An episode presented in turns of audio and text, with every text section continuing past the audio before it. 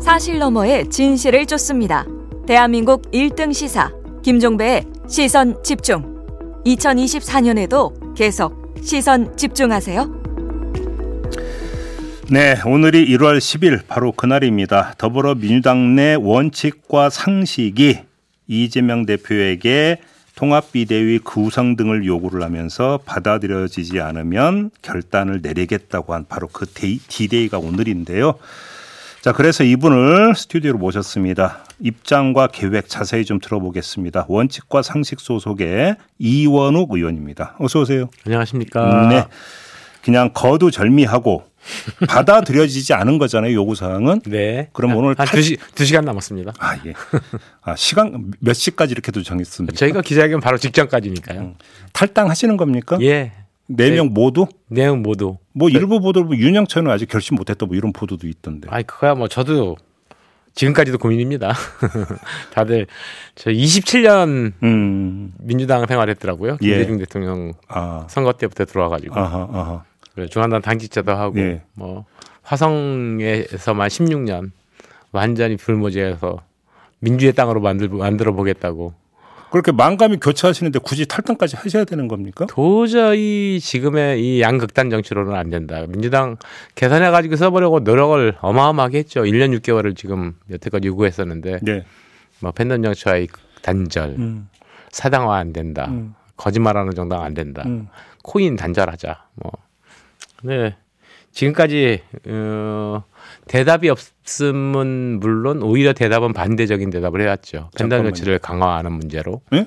팬덤을 더- 팬덤 정치를 더 강화시키는 문, 그거 어떤 뜻입니까? 그거 무슨 말씀? 예를 들어 가지고 민주당의 전당대회 룰 이런 아, 것들을 아, 아, 전에 예 음. 만들 때 이제 오히려 뭐 팬- 팬덤의 영향력이 강해지게 뭐- 자- 지게 만들고 강성 유튜버의 단절 음. 뭐 오히려 더 강화되고 있고요. 네. 네. 그래요? 도저히 계산해서 쓸 수 없다는 판단을 하게- 하게 됐습니다. 그러면 최근에는 일체 답이 없었던 거고요. 이재명 대표로부터. 전혀 이재명 대표 직접으로는 전혀 없었죠. 아니면 그 이재명 대표 이른바 측근이라고 불릴 수 있는 분들의 어떤 이야기도 없었습니까? 없었습니다. 전혀 네. 없었습니까? 다만 어저께 네. 어, 밤에 뭐 어제 낮에 뭐 낮부터 이재명 대표의 측근은 아니고 음. 뭐 몇몇 의- 의원들이 이제 중재안을 만들어 가지고 뭐아 예, 뭐탈좀 늦추면 어떻겠냐 일요일 정도로 중재안은 어떤 내용이었습니까? 중재안이 통합 비- 조기 통합 선대위를 만들겠다 아 비대위가 아니라 선대위. 비대위가. 음. 그거는 최고위원회는 그냥 유지하고 최고위원회 권한을 좀 축소하고 뭐 이런 내용이었는데요. 네. 그거 저희가 요구해왔던 것에 대해서 결을 달리하기 때문에 음. 일구의 가치도 없다. 아, 지금 유일한 해법은 통합 비대위뿐이다. 그리고 날짜도 이- 이미 저희들도 대국민 약속을 한 거기 때문에 음. 늦추기 뭐 못한다. 오늘까지 답변을 달라. 오늘 9시 40분 이전까지. 그러니까 네. 이제 그 의원들은 그러면 통합 선대위안을 가지고 한번 이재명 대표 쪽을 설득해 볼 테니까 주말까지만 좀 기다려 달라 이런 취지였던 거고요. 네. 근데 일고의 가치가 없다고 거절하신 거고. 예. 알겠습니다. 일개의 가치가 없다고 거절한 건 아니고 오늘 9시 40분 이전에 결정을 다 해달라. 뭐 탈당은 기정사실일 것 같은데 그 다음에 그러면 신당을 만드는 겁니까? 네 분이 함께? 음, 이제 방식은 여러 가지가 있을 텐데 있을 텐데요. 음. 저희가 지금 이제 지, 예, 지금의 이 혐오 정치를 극복하고 어, 그러기 위해서는 정치권에 지금 국회 심판이 없는 거잖아요. 심판. 그러니까 양당만 있지 네. 그 중간에서 심판을 할 수 있는 정당이 없다. 그러다 보니까 계속 극단의 싸움만 계속되고 있다. 예. 중간에 캐스팅부터 정당 하나가 있, 있다면 예.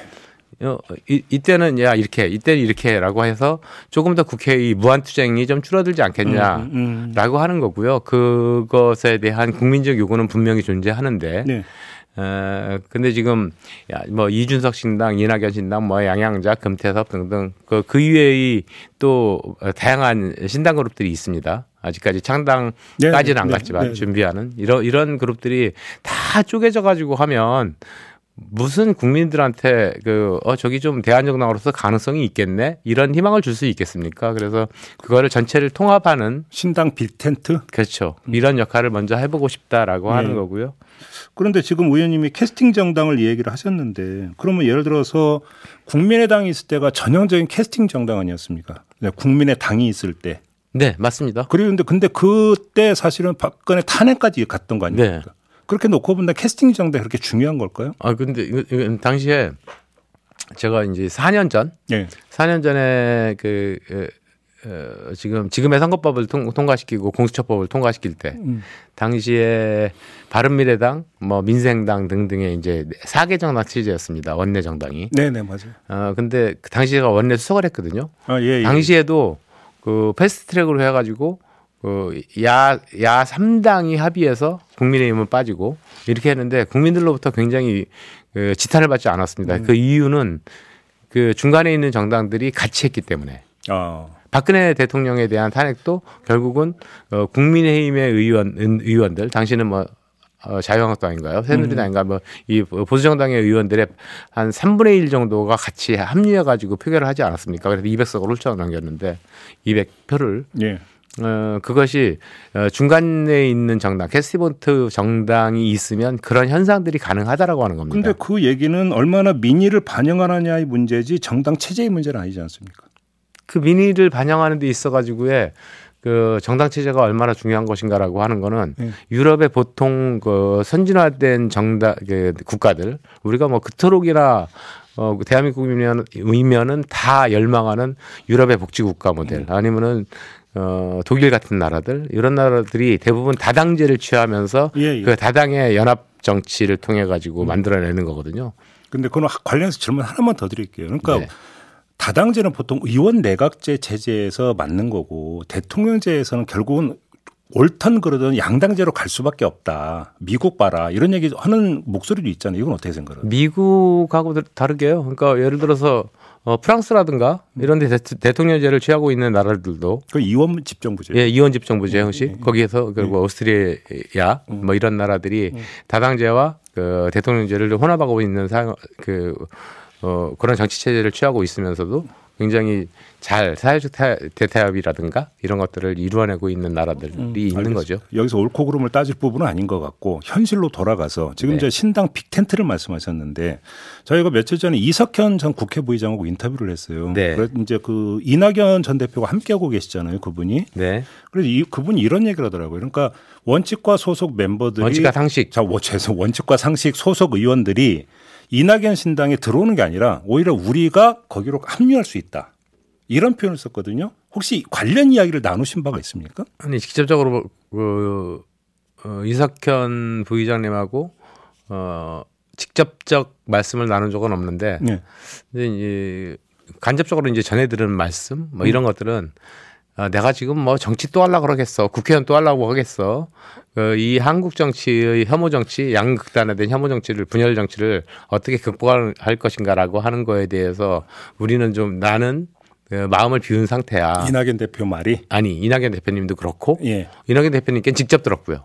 그 얘기를 예. 지금 그 얘기는 그러니까 이석현 부의장 조금 아까는 이석현 음, 부의장님 말씀. 뭐, 이, 이, 어, 그래, 그렇기 때문에 좀 우리 젊은 음, 올곧은 정치인들 여태까지 보아왔던 그 원칙과 상식 의원들이 나서가지고 음. 하는데 자기가 그 본인은 미랄이라도 되겠다 이런 심정인 거야라고 하는 잠깐만 요 말씀. 그러면 의원님이 파악하시는 바로는 이낙연 전 대표가 이제 그 이낙연 전 대표도 이제 그 내일 탈당을 예고한 상태예요. 민주당 탈당 후에 본인의 정치적 역할을 어떻게 설정하고 있는 걸로 파악하세요? 예를 들어서 그러면 신당의 간판 이런 게 아니라는 겁니까?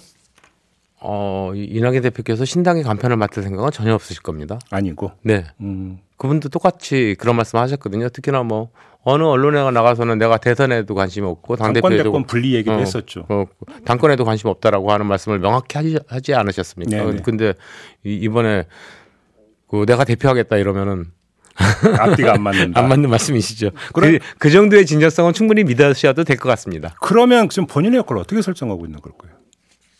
어떤 역할일까요? 그러면 그러니까- 어떤 뭐라고 할까요? 어떤 이석현 부의장님이나 이낙연 대표님이나 비슷하실 것 같은데요. 음. 그러니까 어, 지금의 양극단화된 혐오 정치 분열 정치를 좀 극복하고 네. 그 새로운 정치를 만드는데 빅텐트를 하는데 있어가지고 역할하겠다. 그럼 일종의 이제 고문 역할 뭐 이렇게 생각하면 될까요?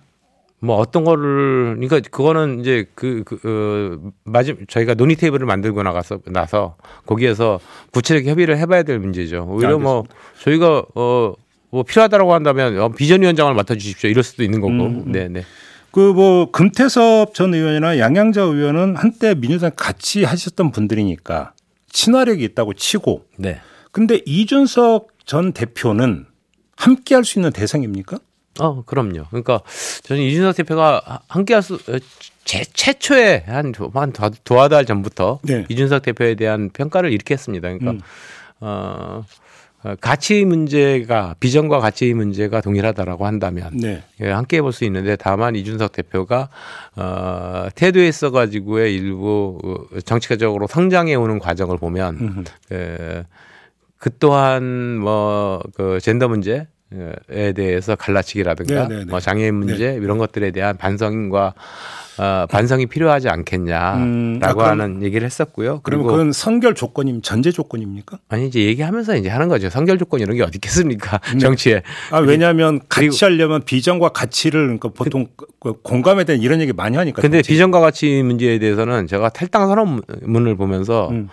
어 정말 이- 이제는 그 보수 정당 이미지를 확실하게 탈피하려고 하네라고 어, 그래. 하는 걸로 읽었습니다. 그렇게 평가하셨고 네. 혹시 그럼 구체적인 얘기는 좀 나눠보셨어요? 함께하는 문제에 대해서 제가 직접 나눈 적은 없고요. 그래요? 네. 그럼 혹시 다른 그 원칙과 상식 다른 멤버가 혹시 얘기 나눠본 말? 워낙에 가까운 게 지나는 의원들이 좀 계셔가지고 네. 뭐 그냥 그 사적인 자리에서 술자리에서 이런 것들은 그 만나시는 의원들이 계세요. 그러면 그 원칙과 상식 소속 네 분 의원 말고 다른 의원이 혹시 추가로 합류할 가능성도 있습니까? 혹시 얘기되는 의원이 있습니까? 뭐 당연히 있죠. 저희가 어 그래요? 몇 명 예. 정도 됩니까? 몇 명이라고 말씀드리긴 해.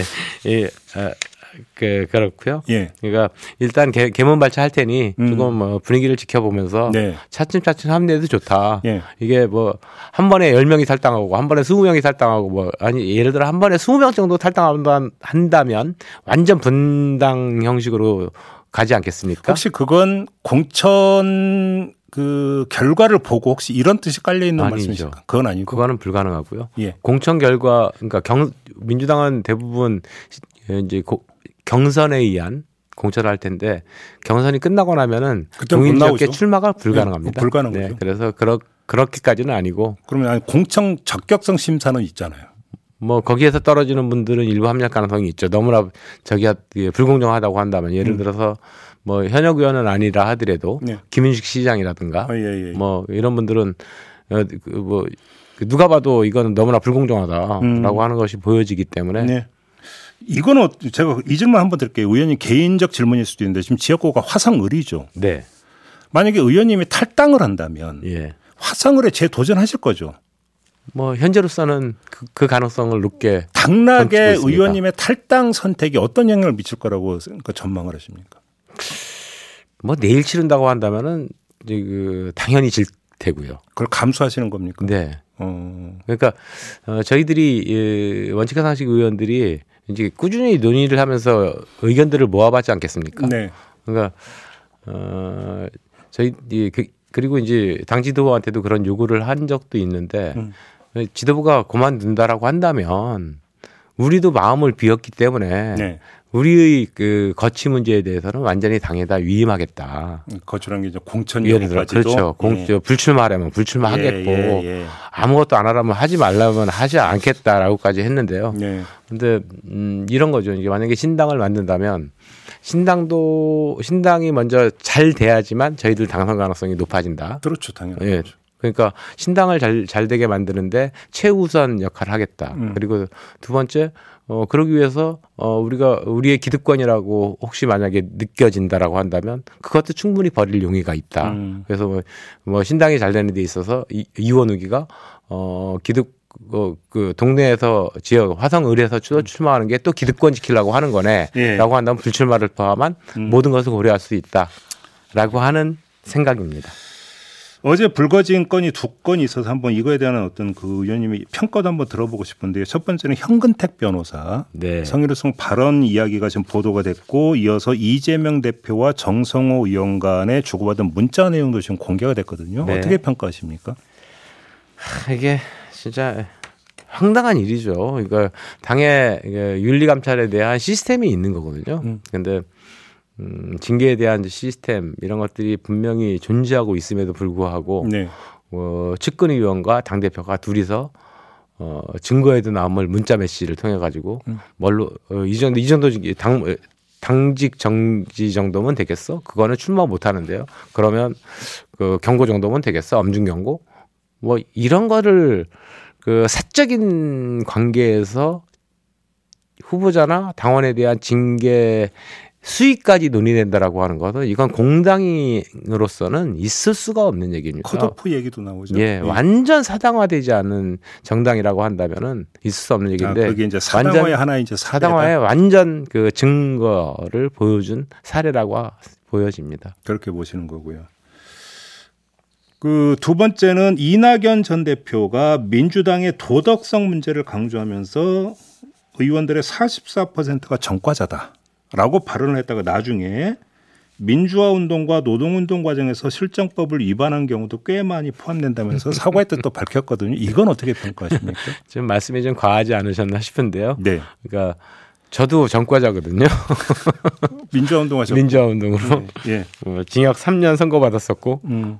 뭐 한 20개월 넘게 감옥을 살고 그러는데 뭐 이- 이런 부분들 국민들은 오히려 뭐 지금은 모르겠습니다만 최소한 제가 삼선이 되는 과정까지는 음. 그러한 아, 이원욱이 민주화 운동을 하고 대한민국의 민주주의를 위해 싸웠어라고 하는 거에 대해서 네. 굉장히 높이 봐주셨습니다. 어. 그러니까 어, 제가 거의 서- 선거 세 번을 네. 하면서 일, 어, 수도권에서 거의 최다 득표를 항상 했었거든요. 그런 이유 중에 하나가 음. 이원욱이 가지고 있었던 민주화 운동에 대한 경력 뭐 이런 것들이 포함됐었는데 그걸 싸잡아서 44%다 이렇게 말씀하시는 건 좀 과한 표현 아니셨나 싶습니다. 그 얘기하니까 퍼뜩 떠오른 게 하나 하나만 더요. 네. 한동훈 국민의힘 비대위원장이 운동권 패권 세력을 계속 비판하고 있지 않습니까? 그 이건 어떻게 어, 받아들이세요? 저는 그거에 대해서는 충분히 공감합니다. 어, 공감하세요? 네. 어떤 점에서? 그러니까 운, 음, 운동권 출신들이라고 하는 분들이 네. 예, 애초에 왜저그 학생 운동을 했을까? 음. 그리고 왜 정치권에 들어와 가지고 그 정치를 할까라고 네. 하는 거를 생각을 해보면 그들이 가졌던 최초의 가치라고 하는 게 있는 거거든요. 음. 예. 근데 그거는 진짜 그 민주주의, 민생 뭐 이런 거 아니겠습니까? 근데 거기에 의원님도 포함될 수도 있죠. 아 물론요. 그래서 저도 예. 그 제가 어, 그 문제에 대해서도 여러 언론에서 말씀을 드렸습니다. 네. 그러니까 네, 이원욱 너는 아니라고 하지만 스스로가 음. 어 근데 바- 밖에서 한 발짝만 떨어지면 똑같을 거야. 그래서 제가 내가 운동권의 기득권 정치인들이 예, 그만둔다면 네. 나도 같이 그만둘 용의가 알겠습니다. 있다라고 하는 얘기를 수차에 걸쳐서 말씀드렸습니다. 자, 그럼 오늘 하신 얘기를 총정리하면 신당으로 가는데 지금 여러 갈래의 신당 움직임이 각계 약진하면 사실 성공 가능성이 없고 한 대 다 뭉쳐야 된다. 네. 이- 방향은 이것이다. 이런 말씀으로 이해를 하면 되겠죠? 그거를 위해서 우리 원칙과 상식 의원들이 음. 어, 일차적 노력을 하겠다. 네, 알겠습니다. 마무리하겠습니다. 아직까지는 더불어민주당 소속인 이원호 의원과 함께했습니다. 고맙습니다. 네. 새해 복 많이 받으십시오. 네. 뉴스의 이면을 파헤치는 삐딱선 정신. 핵심과 디테일이 살아있는 시사의 정석. 여러분은 지금 김종배의 시선 집중을 청취하고 계십니다.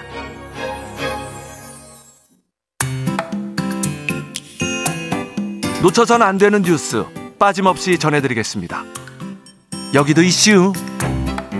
네, 이용주 뉴스캐스터와 함께합니다. 어서 오세요. 샬롬 아살라무 알라이쿰 안녕하세요. 아, 오늘은 중동으로 가는 겁니까? 예 맞습니다. 오, 어딘데요? 어 방금 이스라엘어가 그 샬롬이었고요. 아살라무 알라이쿰이 중동어였죠.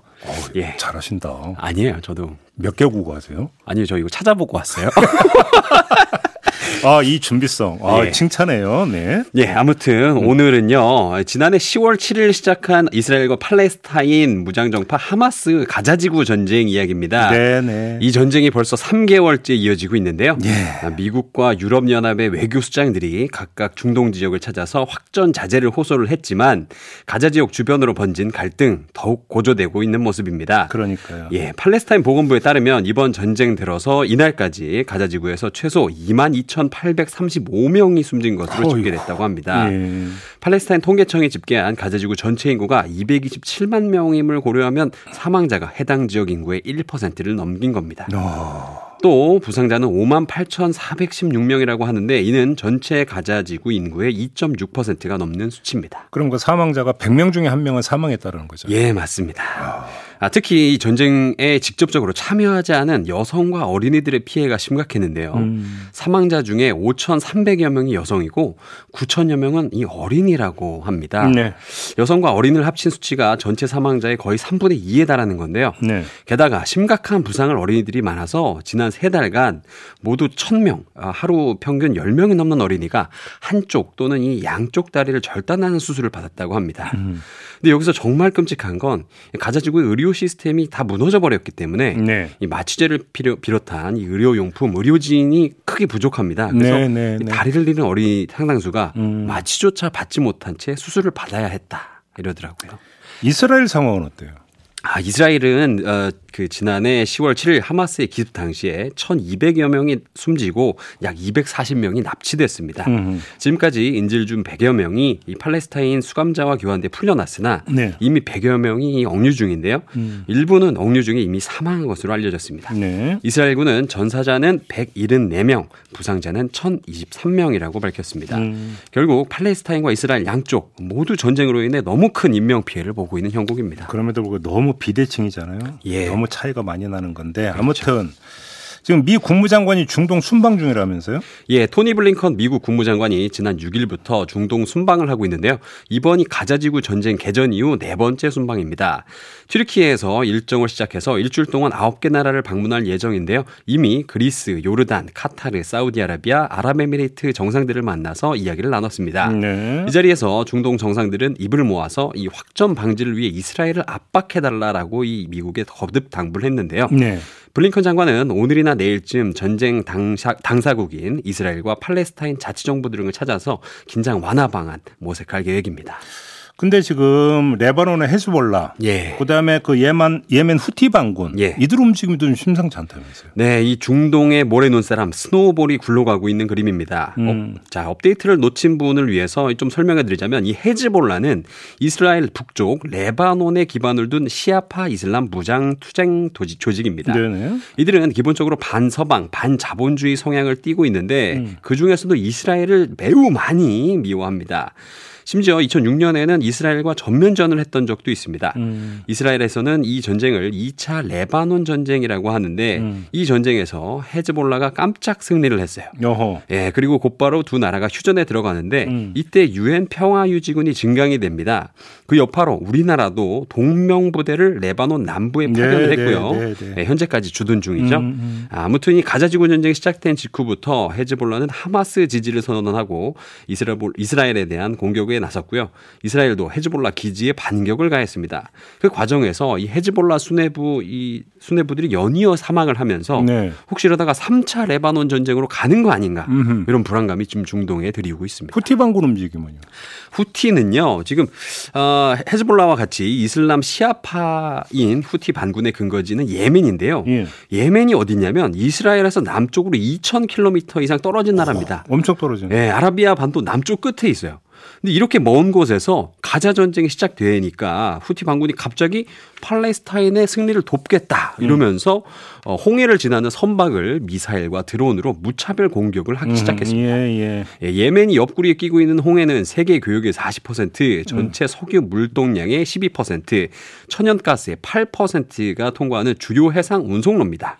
이 상황이 계속되면 이 세계 경제가 무너질 수도 있는 큰 위기인데요. 예. 이에 두고 볼 수만 없었던 미국이 항공모함을 보내고 직접 교전까지 하면서 음. 진압에 나서고 있지만 후티 반군은 물러서지 않고 오히려 막 홍해를 지나는 해적 케이블을 절단하겠다. 서구를 석기시대로 돌려, 되돌릴 수 있다.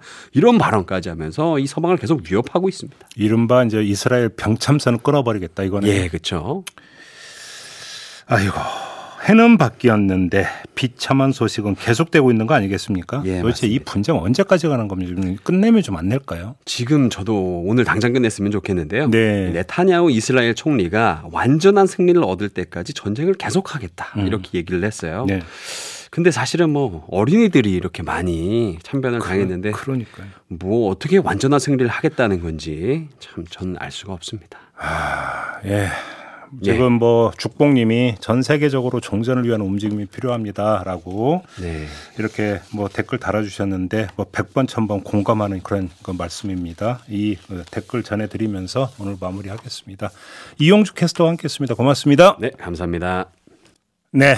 김종배의 시선 집중 2부 마무리하고 8시 3부로 이어갑니다. 수요일 3부는 민시 멋대로 꾸며지는데요.